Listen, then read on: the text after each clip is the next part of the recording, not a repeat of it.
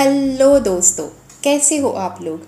मैं हूँ आप लोगों की मयूराक्षी सिन्हा, होस्ट और host of fairy land with Akshi. और आज हम लोगों का साल का आखिरी दिन है, तो इसलिए आज का एपिसोड बहुत खास है। पर उसके पहले हम आपको हमारी टीम की तरफ से हैप्पी न्यू ईयर विश करना चाहते हैं। और आज का पोएम ऑब्वियसली अब तक आप लोगों ने गेस कर लिया है, न्यू ईयर के ऊपर भी है।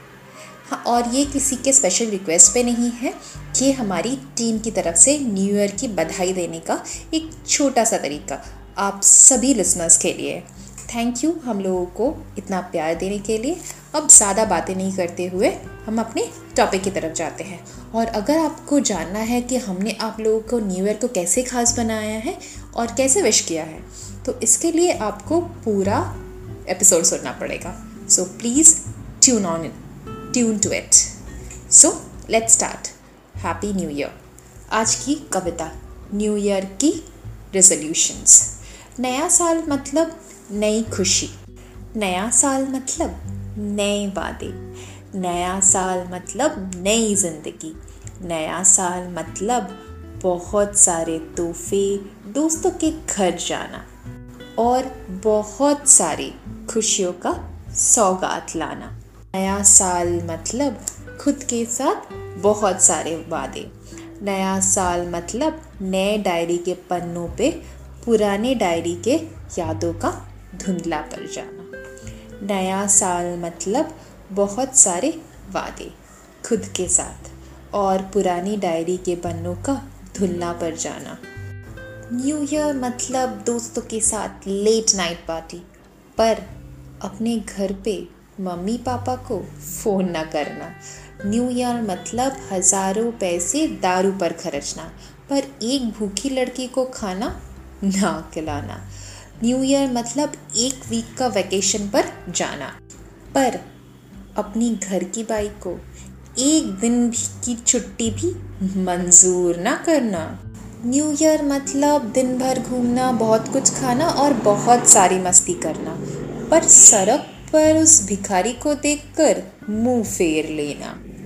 न्यू ईयर मतलब केक खाना, पर अपने मोहल्ले की आंटी जी के गुजारिश पर भी उनकी मदद करने के लिए केक उनसे कभी ना लेना। न्यू ईयर मतलब रोशनी, पर विकलांग बच्चों की ज़िंदगी में उजाला लाने की थोड़ी सी भी कोशिश ना करना। न्यू ईयर मतलब चॉकलेट्स, पर अनाथ बच्चों को भूख का दर्द कभी भी ना समझना। न्यू ईयर है चाहिए एक नया साल, क्योंकि ये न्यू ईयर ही तो है। चलिए ना एक नया न्यू ईयर बनाते हैं। पार्टी करते हैं पर अपने परिवार को भी भूल नहीं जाते हैं। नए डायरी की जगह पुरानी यादों को फिर से दोहराते हैं। भेदभाव मिटाकर एक नया समाज बनाते हैं। न्यू ईयर सबके लिए समान बनाते हैं, सबको खुशियाँ बांटते हैं और सबके लिए एक समान न्यू ईयर बनाते हैं। थैंक यू दोस्तों।